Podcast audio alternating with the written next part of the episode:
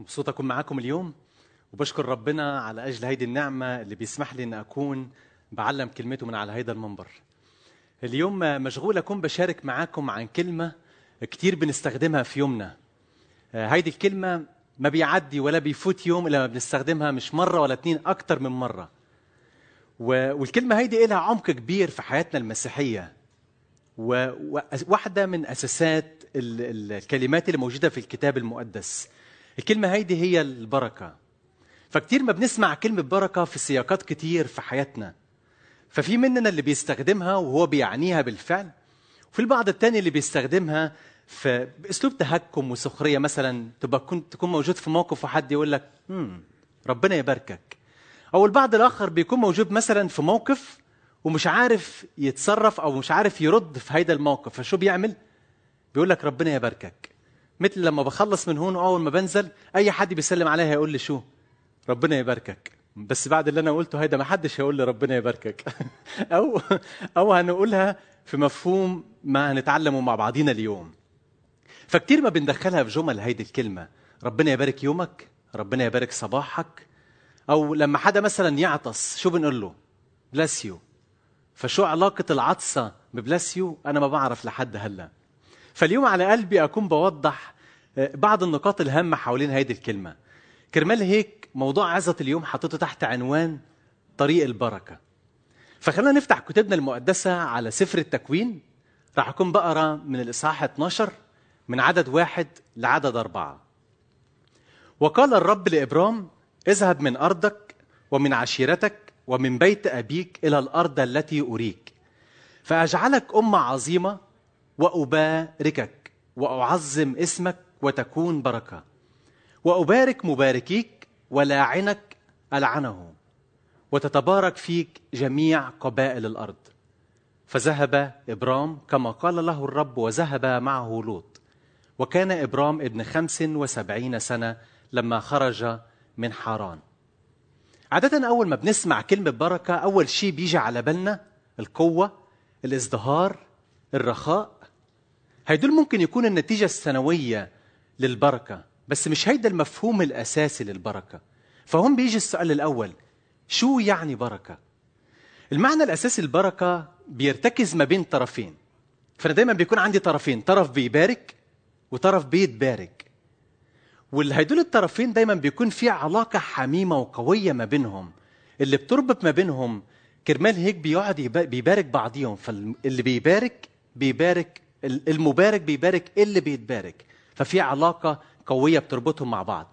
فالبركة من ناحية الله لو أحكي عنها من ناحية الله البركة هي رضا الله يعني قبوله ليا.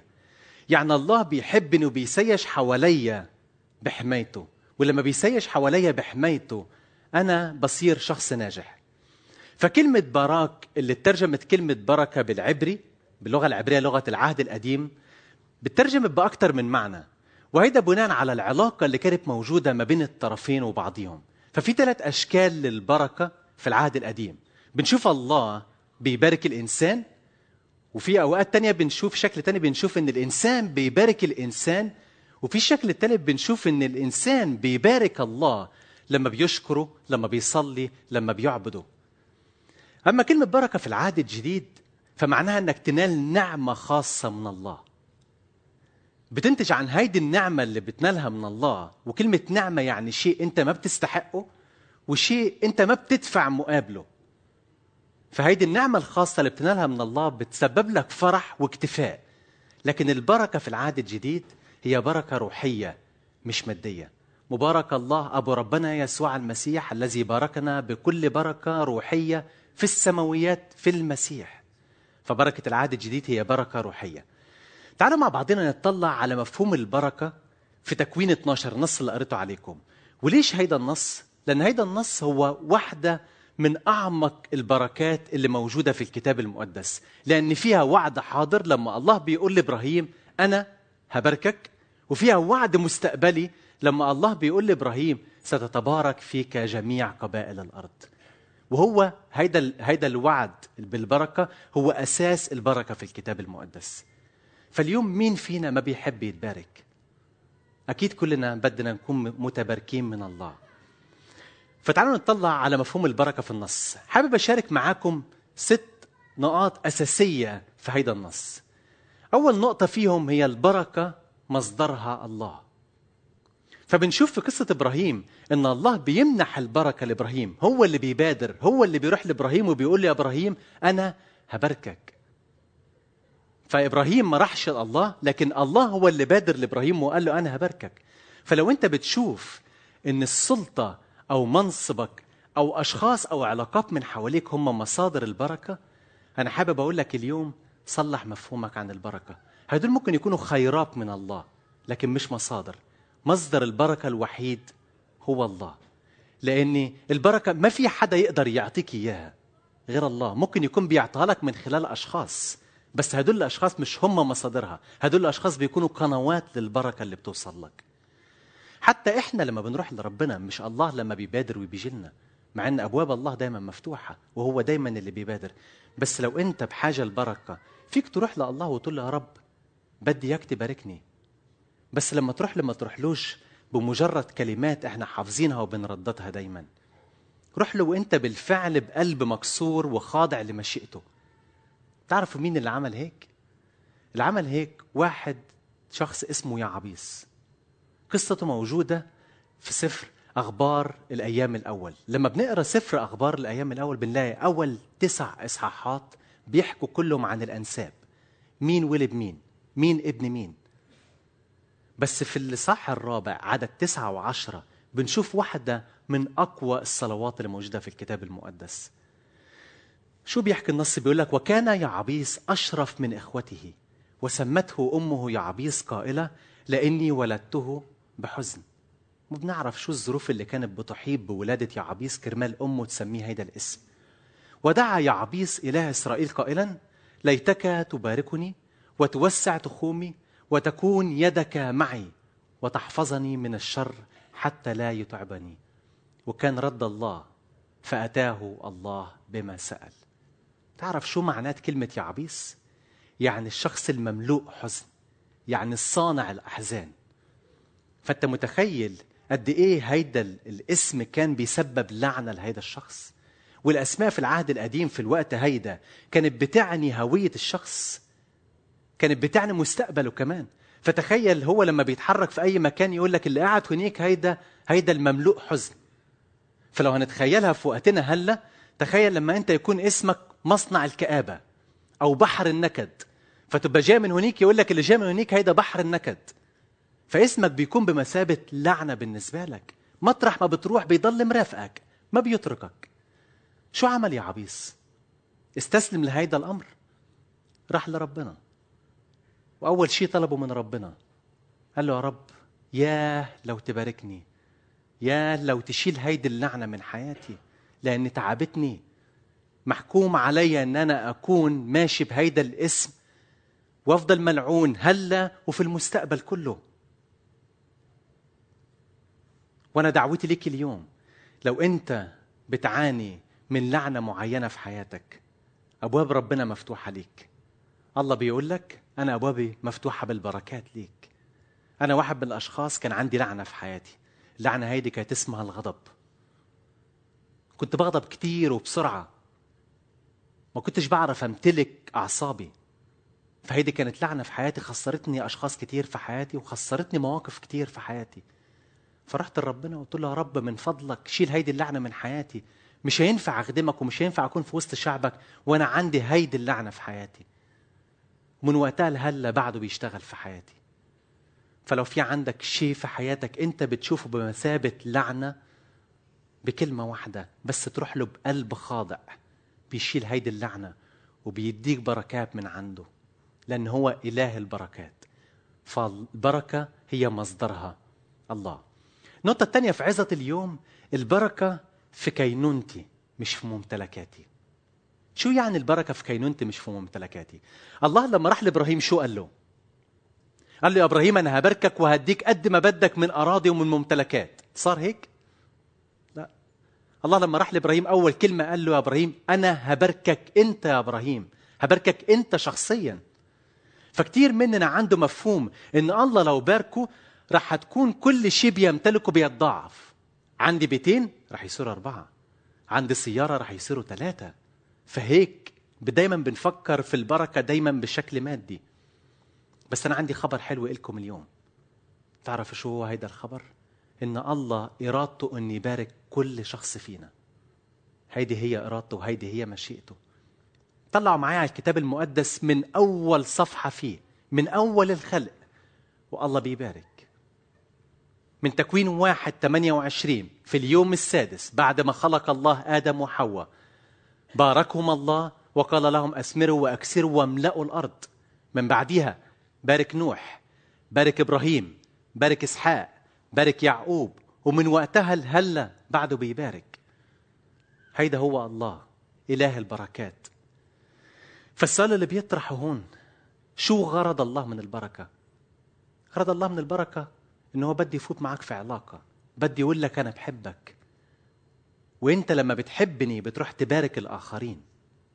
فهيدا غرض الله من البركة. فالبركة هي في كينونتي مش في ممتلكاتي. لأن الله لو غرضه إنه يبارك الأشياء هل الأشياء هيدي رح تتحرك لحالها وتروح وتبارك الأشخاص وتبارك أشياء تانية؟ لا.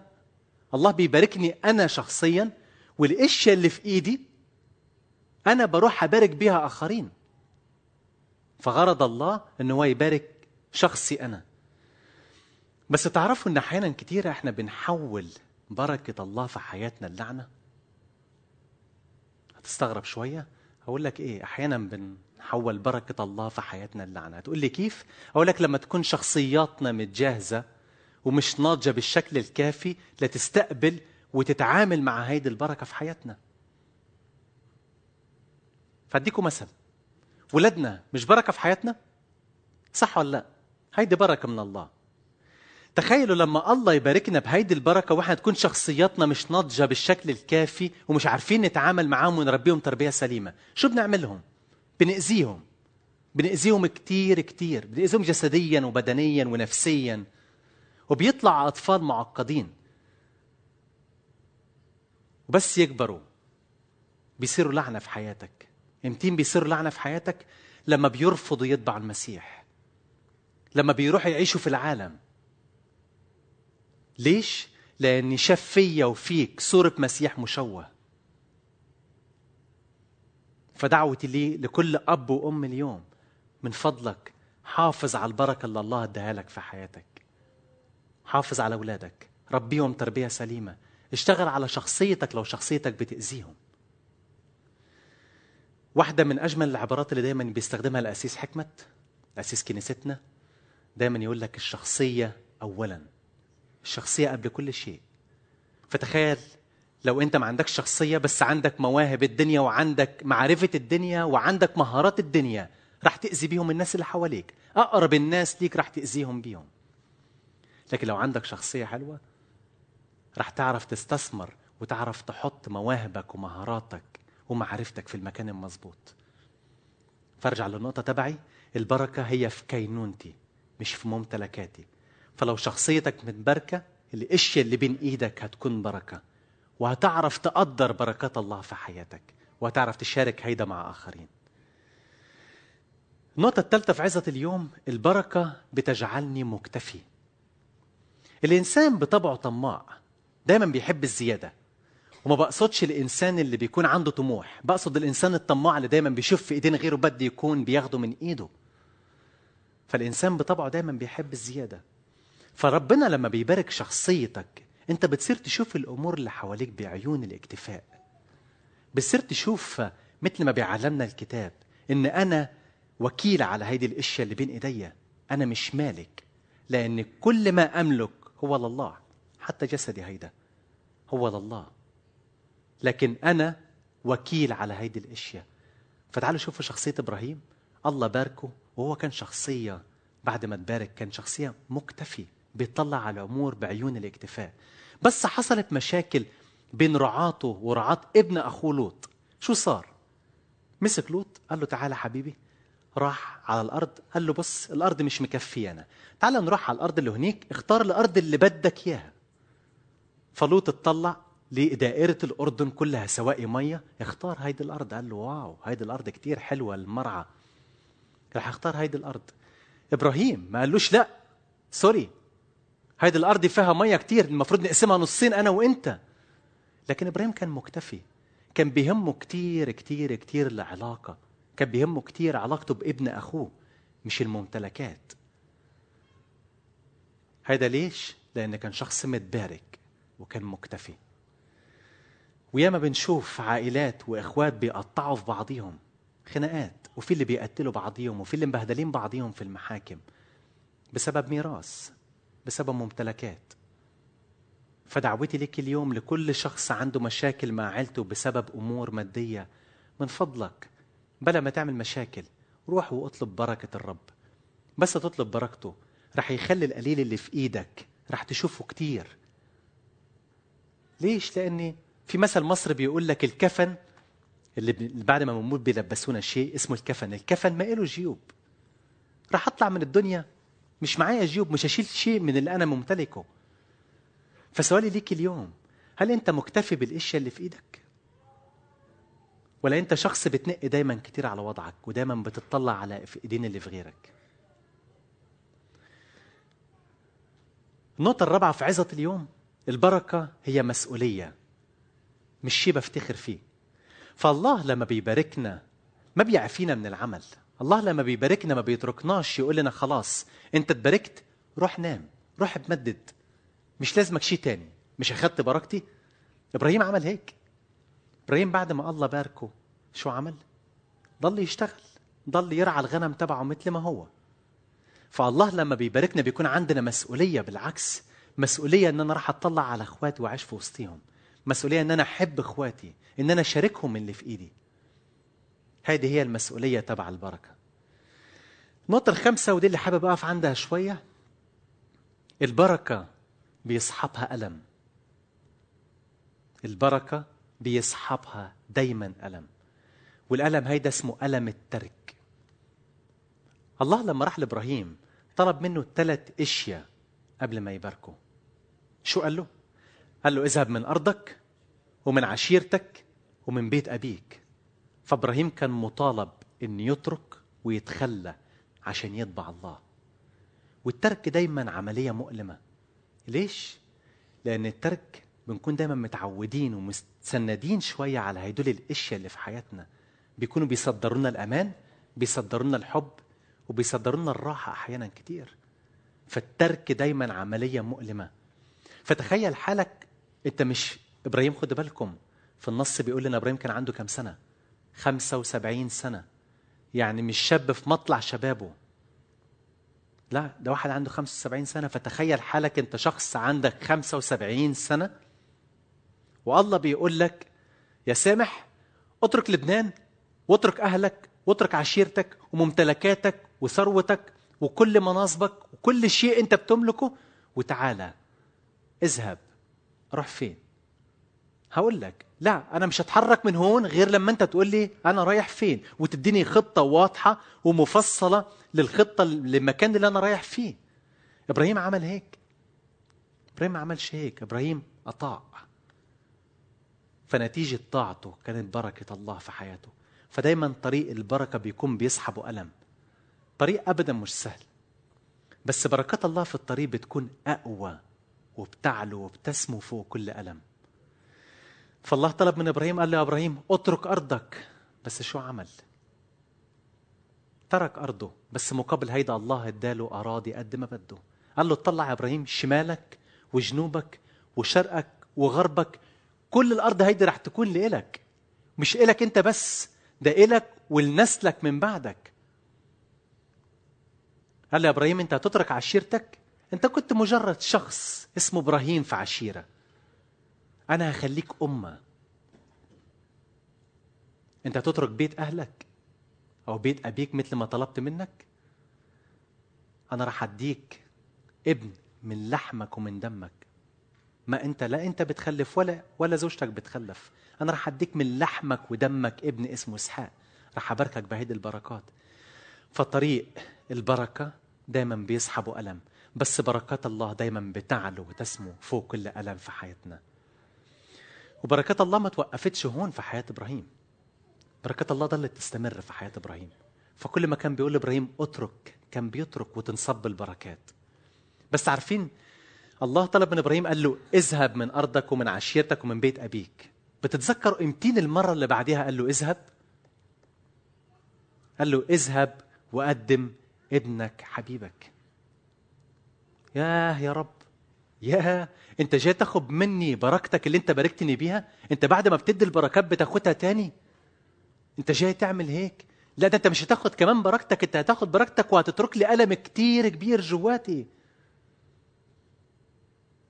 بس اطاع قال له اللي بدك إياه أنا هعمله ونتيجة طاعته شو صار؟ انصبت البركات على إبراهيم. أبو المؤمنين. ف بركات الله دايما في حياتنا بيصحبها دايما ألم. دايما بيصحبها ألم. النقطة الأخيرة في عظه اليوم النقطة السادسة هي البركة هي درب. بنشوف الله لما ظهر لإبراهيم قال له إبراهيم أنا هبارك ممتلكاتك هيدا أول شيء. هيدا عمل هيك الله عمل هيك مع إبراهيم؟ لا. فهي درب. الله في الأول قال له أنا هباركك أنت شخصيا. وبعد ما هباركك انت هتصير بركة. وبعد ما تصير بركة أنا راح أبارك مباركينك. ومن بعدها راح تتبارك فيك كل أمم الأرض. فهو درب إحنا بنمشي فيه. فأحيانا كثيره بنطلب من ربنا وبنقول يا رب أنا بدي أكون بركة. بس ما بنطلبش من ربنا أو قليل اللي بيطلب من ربنا اللي بيقول له أنا بدي أتبارك منك. ما فيك تكون بركة إلا لو الله باركك. أحيانا كتيرة بنطلب من ربنا يا رب بارك اللي في إيدي أو بارك اللي عندي. بس قليل كتير اللي بيطلب من ربنا وبيقول له يا رب باركني عشان خاطر أكون بركة في وسط الناس من حواليا. فسؤالي ليك اليوم أنت ليش بدك تكون بركة؟ بدك تكون بركة عشان خاطر إنك تكون بتفتخر في وسط الناس؟ أنا بركة؟ بدك تكون بركة عشان حياتك تزدهر وتكون عندك رخاء وعندك سلام في حياتك. بدك تكون بركة كرمال هيك ولا بدك تكون بركة عشان تحب الناس من حواليك؟ ولما تحب الناس من حواليك؟ الأشياء هيدي كلها اللي في إيدك ما بتعني لك تكون بتشاركها مع الآخرين. حابب أختم عظتي بفكرتين الفكرة الأولى مين اللي كان ليه سلطان في العهد القديم يبارك الشعب؟ فئة كانت اسمهم الكهنة. فالله قال موسى يا موسى قل لهارون والكهنة إن هم يكونوا بيباركوا الشعب بهدول الكلمات. عدد 6 24 ل 26 يباركك الرب ويحرسك. يضيء الرب بوجهه عليك ويرحمك. يرفع الرب وجهه عليك ويمنحك سلام. ففئة الكهنة هم اللي كان ليهم السلطان اللي يباركوا الشعب في العهد القديم. بس بطرس شو بيخبرنا في العهد الجديد؟ بيقول لك بسبب عمل المسيح في حياتنا إحنا صرنا كهنة. فإحنا صار لينا السلطان إن إحنا نبارك الناس كلها من حوالينا. ولما بنبارك الناس كلها من حوالينا إحنا بتتبارك فينا كل أمم الأرض. دي النقطة الأولى. النقطة الثانية اللي حابب أختم بها عظة اليوم. وعد الله لإبراهيم. قال له يا إبراهيم أنا هباركك ولما هباركك هتتبارك فيك كل أمم الأرض. خدوا بالكم هيدا الوعد اتحقق في المسيح في شخصه وفي عمله. لما حمل اللعنة عني وعنك وصار هو لعنة كرمالنا. فرسالة غلطية 3 13 بتقول لك المسيح افتدانا من لعنة الناموس. صار لعنة لأجلنا لأنه مكتوب ملعون كل من علق على خشبة. اسمعوا معايا لتصير بركة إبراهيم للأمم في المسيح يسوع لننال بالإيمان موعد الروح. ومش هيك بس ده شال عنا اللعنة وباركنا بمغفرة الخطايا. فكل المؤمنين اليوم هم متباركين بكل بركة روحية. مبارك الله أبو ربنا يسوع المسيح الذي باركنا بكل بركة روحية في السماويات في المسيح. فصرنا كلنا المؤمنين بالمسيح مباركين. ووارثين المواعيد اللي أعطيت لنا من خلال الآباء. فكرمال هيك كل واحد اليوم هو مدعو أنت وأنا وأنت كلنا مدعوين اليوم. إن إحنا نكون بركة في وسط العالم نكون امتداد لعمل المسيح في وسط العالم.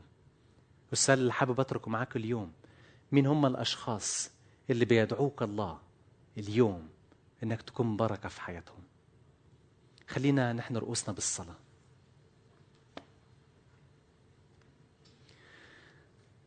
يا رب بنيجي لعندك اليوم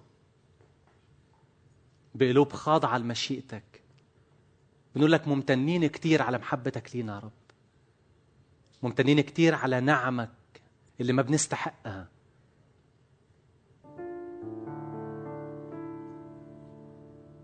يا رب كتير بنحبك يا رب. نشكرك كتير على بركاتك في حياتنا.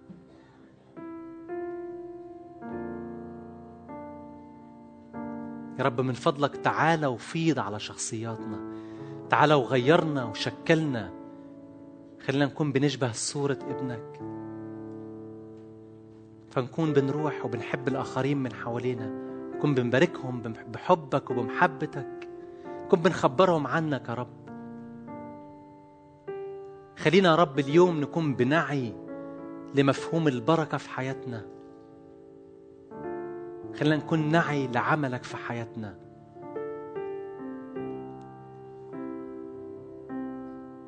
يا رب مهما نعيش عمرنا كله ولا نقدر نعوضك ابدا ولا نقدر ابدا نقدم لك شيء بسيط من اللي أنت عملته في حياتنا يا رب. العالم من حوالينا صعب. العالم من حوالينا بيضطهدنا بيلعنا لكن بنتذكر كلمتك وانت بتقول باركوا لاعنيكم فخلينا نطلع في وسط هيدا العالم يا رب تكون دعوتنا إن إحنا نكون بنبارك الناس من حوالينا. حتى اللي بيضطهدونا حتى اللي بيلعنونا نكون بنباركهم. نباركهم بقصتك نباركهم بعملك نباركهم بشخصك. ادينا رب ثقل في قلبنا تجاه هيدي الدعوة إن نكون عن جد بنكون بركة في وسط هيدا العالم يا سيد. في اسمك دايما بنصلي.